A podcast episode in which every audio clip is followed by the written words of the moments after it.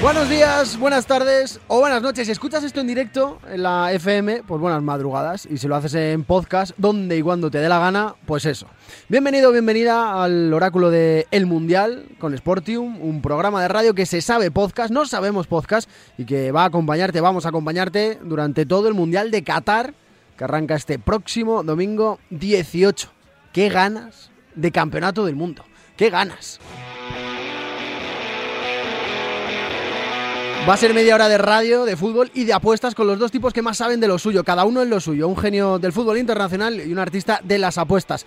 Empiezo por el del fútbol. Hola, Miguel Ruiz, ¿qué tal? ¿Cómo estás? Muy buenas. Muy buenas, Sergio. Un placer estar por aquí para hablar de fútbol, para hablar del Mundial y para disfrutar de esta madrugada, o como tú bien dices, ¿no? De cuando nos escuchen hablar de fútbol y de este Mundial de Qatar. ¿Tienes ganas tú? ¿Tienes cuerpo de mundial? Eh, y estaba a punto de decir, empieza el próximo día 18 de junio. Hasta a punto de traicionarme el subconsciente en el primer minuto de, programa. Eh, ¿Tú tienes cuerpo de mundial ahora con frío? Eh, bueno, sí, siempre hay cuerpo de mundial. Yo creo que a pesar de todo lo que rodea este mundial de Qatar, más allá de todo eso, lo que prima es el deporte que amamos y, y creo que siempre hay ganas de disfrutar de un torneo mundial que se juega muchas cosas y que obviamente tenemos muchas caras que tenemos ganas de ver en un torneo de estas características. El artista de las apuestas es Juan Gallá Salom. Hola Juan, ¿qué tal? ¿Cómo estás? Muy buenas. ¿Qué tal amigos? Muy contento ante una cita, eh, seguramente la más importante del mundo en cuanto a deporte y en la radio más importante, por lo tanto se da todo para que salga a pedir de boca. ¿Tú tienes ganas de mundial? ¿A ti el frío no te quita el buen cuerpo para empezar a pensar en fútbol? Yo tengo más ganas porque en verano normalmente tienes más planes, en invierno tienes menos, puedes seguir más el mundial. En mi caso prefiero que sea en invierno. Anda, mira. El motivo me parece bueno, ¿eh? Sí que es verdad que ahora con el fresquito apetece mucho más quedarse en casa viendo fútbol. Arroba Miguel Ruiz en Twitter, arroba Juan Gallá Salom en Instagram. Son las dos patas de este banco que nos van a poner los puntos sobre las IES en la próxima media hora de fútbol y de apuestas. El Mundial del Qatar, de- el Mundial de Qatar en el oráculo del Mundial con Sportium.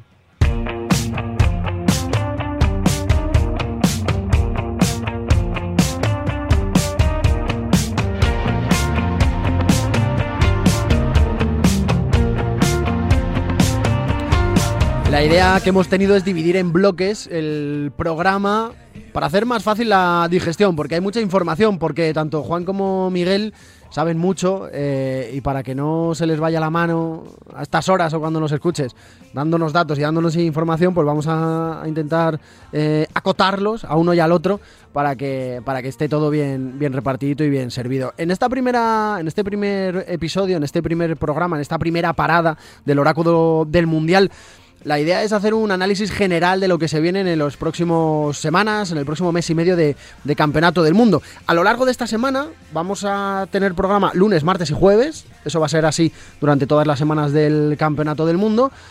La diferencia es que esta semana nos hemos centrado en hacer una especie de monográficos, ¿no? Cada uno de los programas va a ser un monográfico. El primero sobre el campeonato del mundo en general. Y yo creo que hay que empezar pues, por el principio, por las favoritas. No sé, Miguel, si tienes, esta- si tienes ya hecho tu power ranking de quiénes son las favoritas para este campeonato del mundo o esas lesiones de última hora que ha habido incluso en este, en este último fin de semana de Copa del Rey en España, de jornadas de fútbol internacional en Inglaterra, en Italia, en Francia, te han cambiado un poco el paso para lo que se viene a partir del domingo.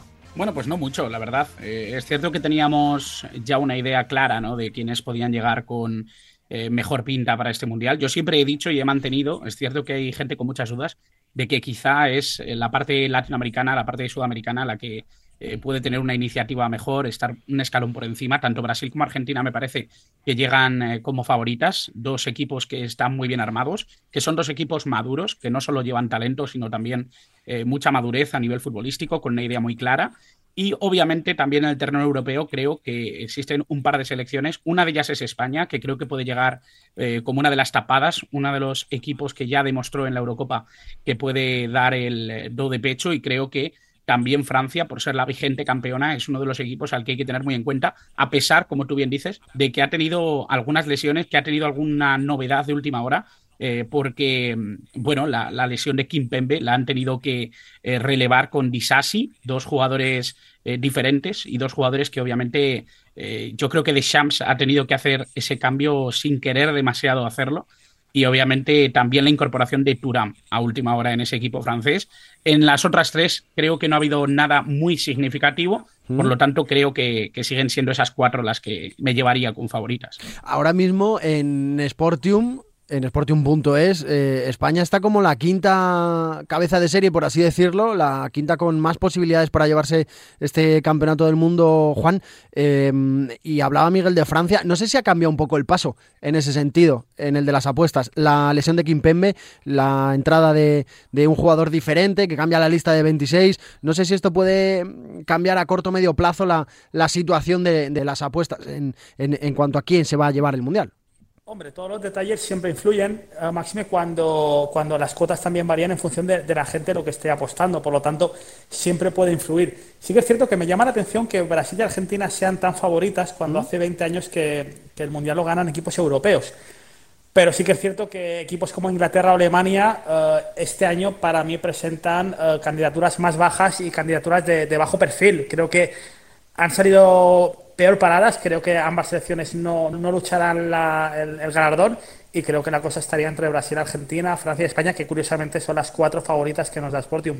¿Hay tanta diferencia, Miguel, eh, como dice Juan, entre Brasil, Argentina y el resto? A mí me ha preguntado Chris esta mañana para el Instagram de la radio eh, quién veía como campeona del mundo. Me he sentado antes a hacer el cuadro para. porque bueno, eh, cambia mucho por el lado que vaya, si son primeros, si son segundos de grupo.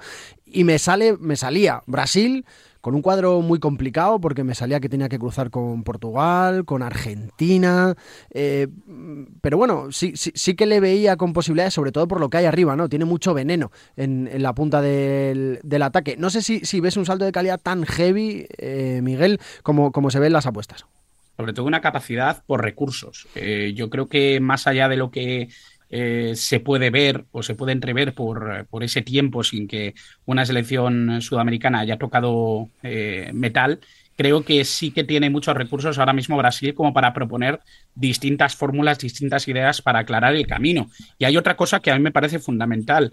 Eh, creo que es algo que muchas veces no se considera, pero el argumento de tener varios socios en ataque que puedan ser definitivos dentro de su importancia, dentro, de, dentro del juego, creo que es algo importantísimo. Ya no es solo Neymar, ya no es solo que, que destaque el jugador del PSG. Yo creo que ahora mismo Vinicius, eh, jugadores como Gabriel Jesús, jugadores como Rodrigo incluso, que han entrado también en esta convocatoria, pueden ser jugadores diferenciales y que las defensas no tengan tan sencillo tapar eh, el peligro de Brasil. Creo que ahí es donde quizá Tite ha visto una salida importante para poder encarar este mundial. ¿Tú crees, Juan, que el tema del año de Messi, el cómo ha estado preparándose o cómo. Bueno, ha jugado este fin de semana, ¿no, Miguel? Ha jugado, eh, jugado, uh -huh. ha jugado 75 minutos este, este fin de semana la victoria del, del PSG, ¿no? Efectivamente, y además eh, muchos lo apuntaban como un riesgo innecesario y así pienso yo también, ¿no? Creo que el Paris Saint Germain tenía el partido lo suficientemente encarrilado como para que hubiera retirado sus jugadores mucho antes,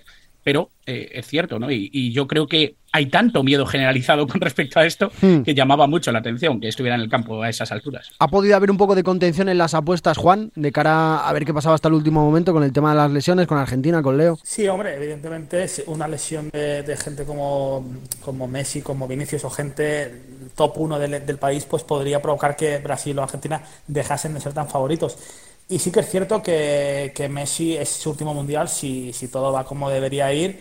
Y yo creo que se lo merece en cuanto a trayectoria, en cuanto a, a figura, ganar este mundial. Por lo tanto, si no ganase España, pues entendería que, que ganase Argentina sería bueno para el fútbol.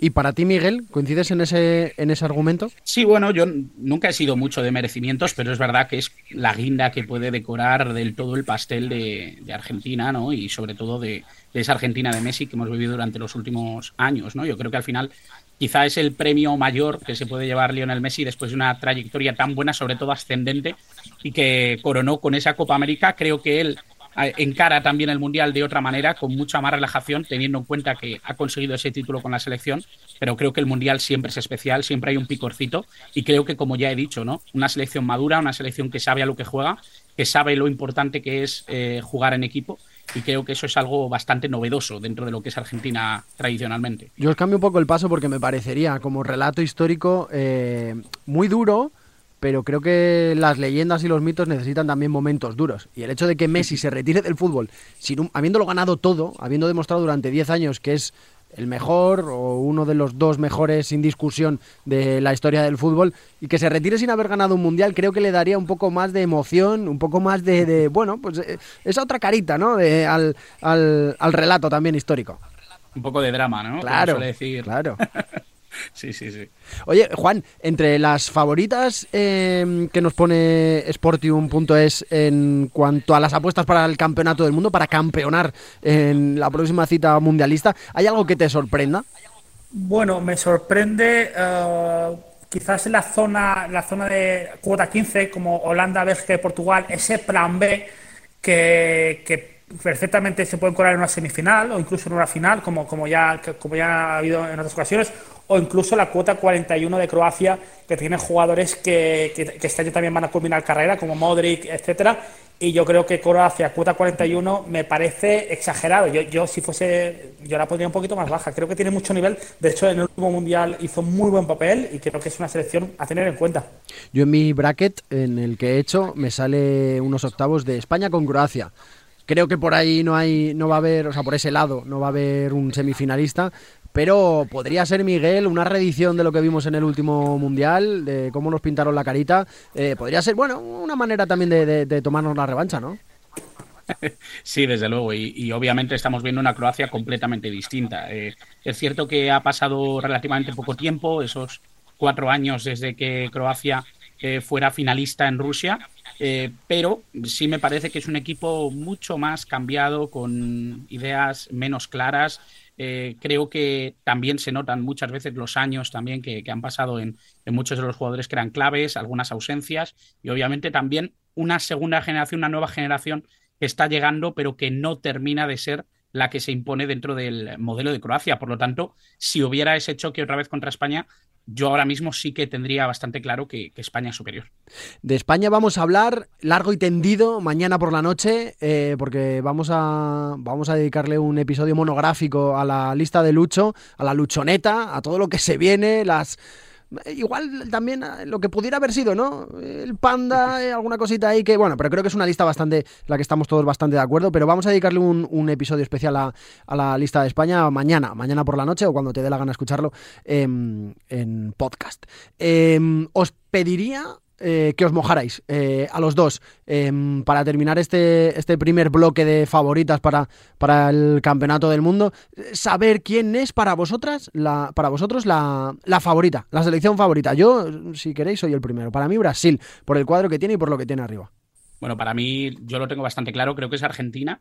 Creo que ya he dicho, ¿no? Que, que tiene muchos recursos, que tiene muchos argumentos y sobre todo que tiene la pieza clave que mm, incluso desde el punto de vista literario, desde el punto de vista místico y, eh, eh, que envuelve siempre el dramatismo, que envuelve siempre al Mundial, creo que sería importante y bonito que se lo llevara la selección albiceleste. Yo también me mojo con Argentina. Creo que el fútbol es sentimiento y si alguna selección y algún país vibra, vibra al mundial es, es Argentina. Y, y creo que son los favoritos esta, esta edición. Pues nada, ya lo sabéis, apuestas especiales exclusivas en Sportium.es si os apetece, ah, utilizando los conocimientos de, de la gente que está por aquí en el oráculo del Mundial, de Miguel y de Juan. Bueno, pues igual os ayuda a ver el campeonato del mundo de una manera distinta, ¿no? Apostando a largo plazo y viendo de qué forma eh, podéis sacarle rendimiento. Además de disfrutar debajo de la manta, en el frío en España o donde nos escuches durante el campeonato del mundo, bueno, pues es una manera también de, de darle emoción. Radio Marca, el oráculo del Mundial. Seguimos.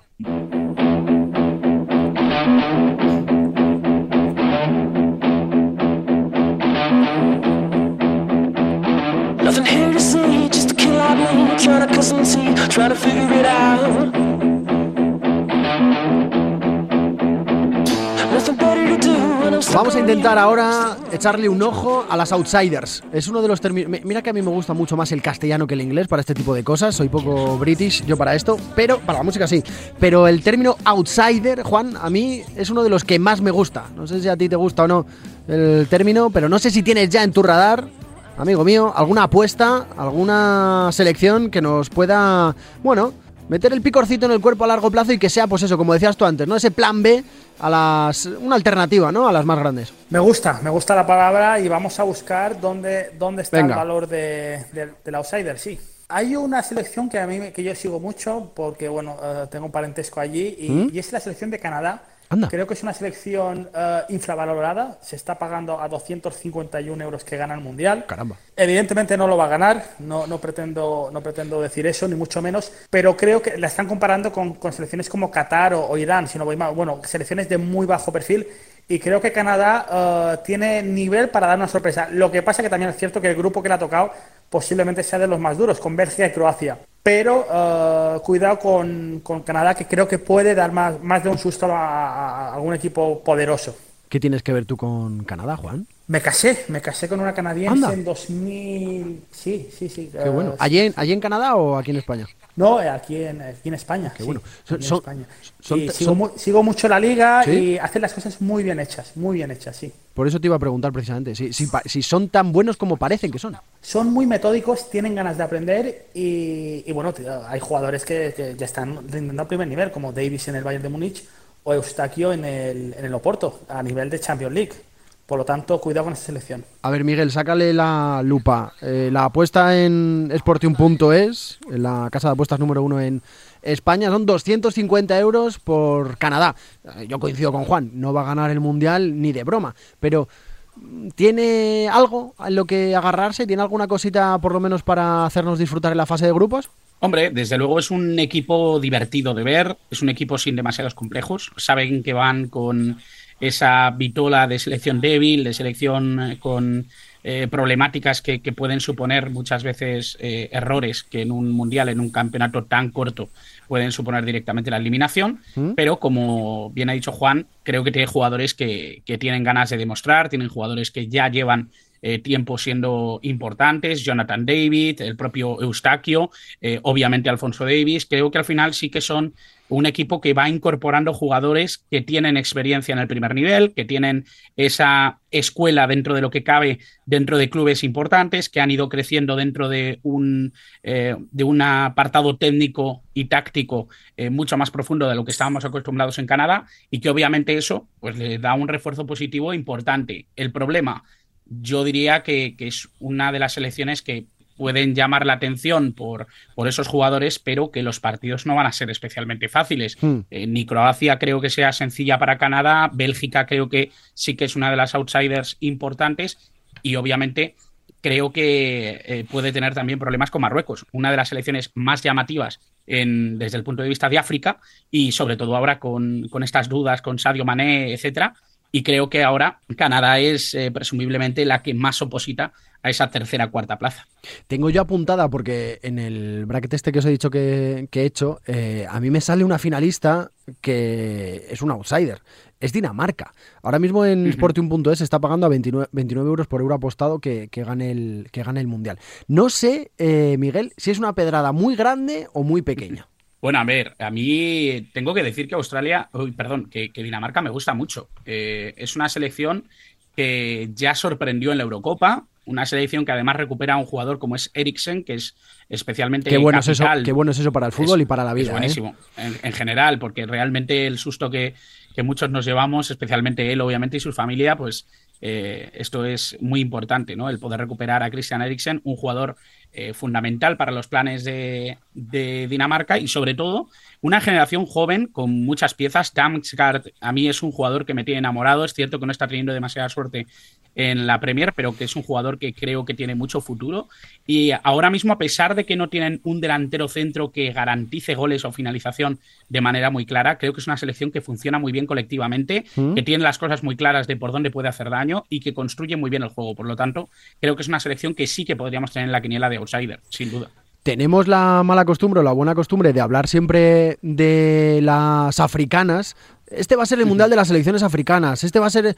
eh, ha hablado Miguel de, de Marruecos. No sé, Juan, si tienes alguna otra cosa entre ceja y ceja, entre las posibilidades de que pueda ser alguna de estas outsiders que, que hablábamos. Hombre, Senegal, Senegal siempre, siempre puede crear peligro. Senegal tiene jugadores físicamente muy trabajados. Y, y bueno, y en un mundial, una, una selección africana siempre, eh, para mí el físico es, es importante. Y, y bueno, tiene jugadores de, de calidad. Y aparte, el grupo que les ha tocado no es especialmente complicado. Tienen a Holanda, que sí, que es que, que sobre el papel sí, pero Ecuador y, y Qatar, mm, pues Senegal podría colarse perfectamente en octavos de final. Y Qatar, aunque sea solo es el primer partido, es el partido que abre el Mundial este domingo a las 5 de la tarde. Eh, eh, no sé si tienes a mano, Juan, cómo se paga en Sportium.es la posibilidad de victoria de Qatar en ese partido inaugural. Sí, lo tengo aquí y, y deciros que el, el primer partido está muy igualado, las cuotas están, están igualadas ¿Mm? y, y bueno, a pesar de que dan favorito a Ecuador con 2.30, la victoria de Qatar se paga a 3.25. Claro, el primer partido será el componente de estadio, debut.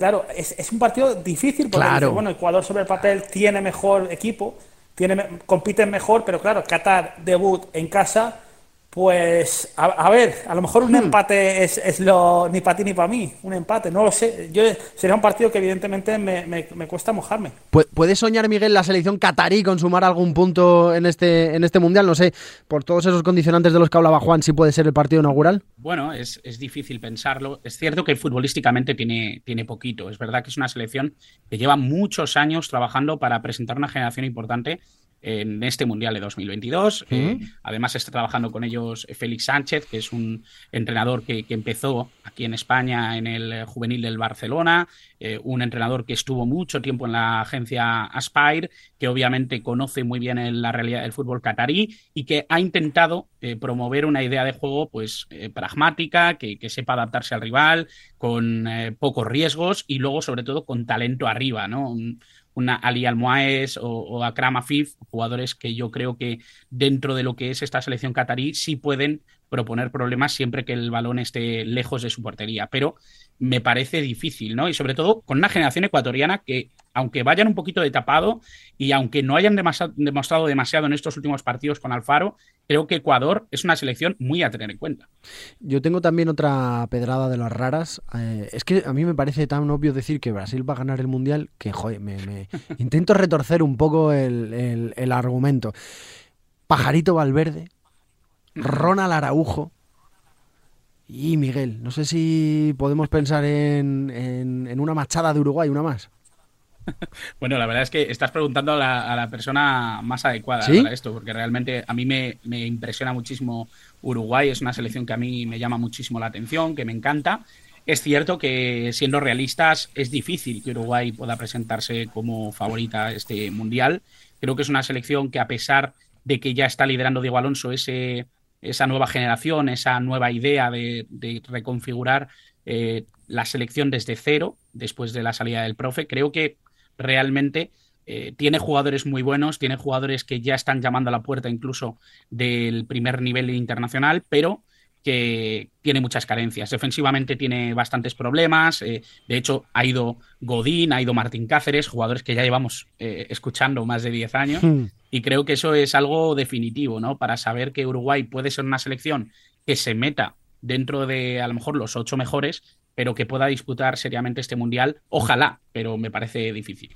En Sportium.es eh, tenemos más de 180 mercados diferentes para poder apostar. El tercer monográfico que vamos a hacer el jueves, eh, la madrugada del jueves al viernes, va a ser eh, específicamente con, con este tipo de mercados un poco más distintos. Eh, Juan, MVP, máximo goleador, mejor portero, eh, selección revelación. Eh, pero no sé si, si en cuanto a favoritas, outsiders, en cuanto a campeonas del mundo se nos ha quedado algo por decir. No sé si, si tienes alguna cosa por ahí que, que- podamos dejar sobre la mesa para que alguien le eche una revisión de cara a, bueno a darle una vueltecilla porque pueda ser algo interesante. Bueno, decir que Francia a cuota 7 eh, pues es muy fiable, con delanteros como Mbappé, Benzema, Griezmann o el propio Giroud.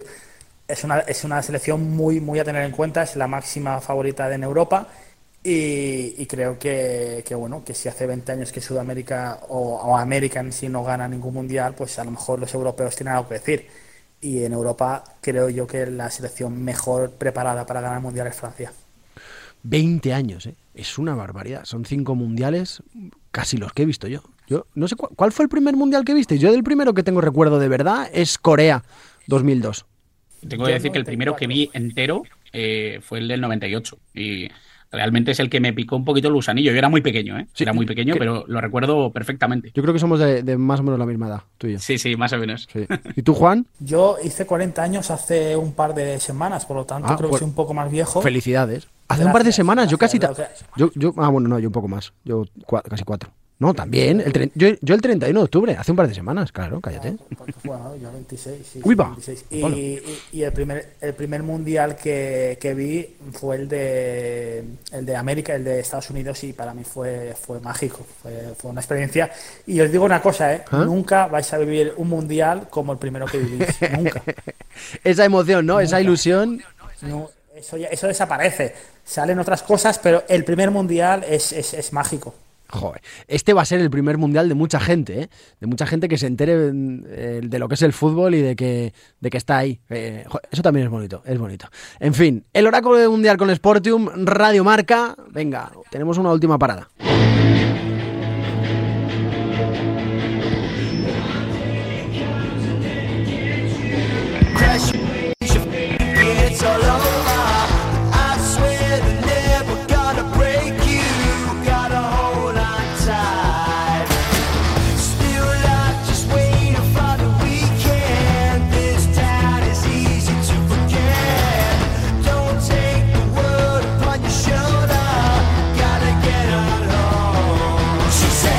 Último bloquecito para apuntar antes de que empiece el Mundial el próximo domingo, día 20 de noviembre, las fechas clave y los momentos cumbre.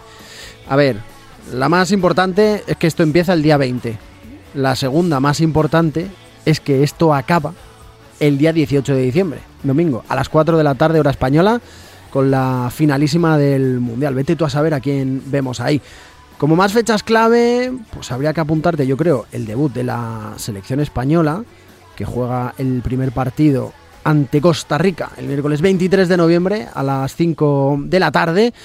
Yo creo que esas son las fechas más importantes, eh, las fáciles. Miguel, ¿tienes alguna apuntada en rojo de algo que te apetezca ver más allá de lo obvio?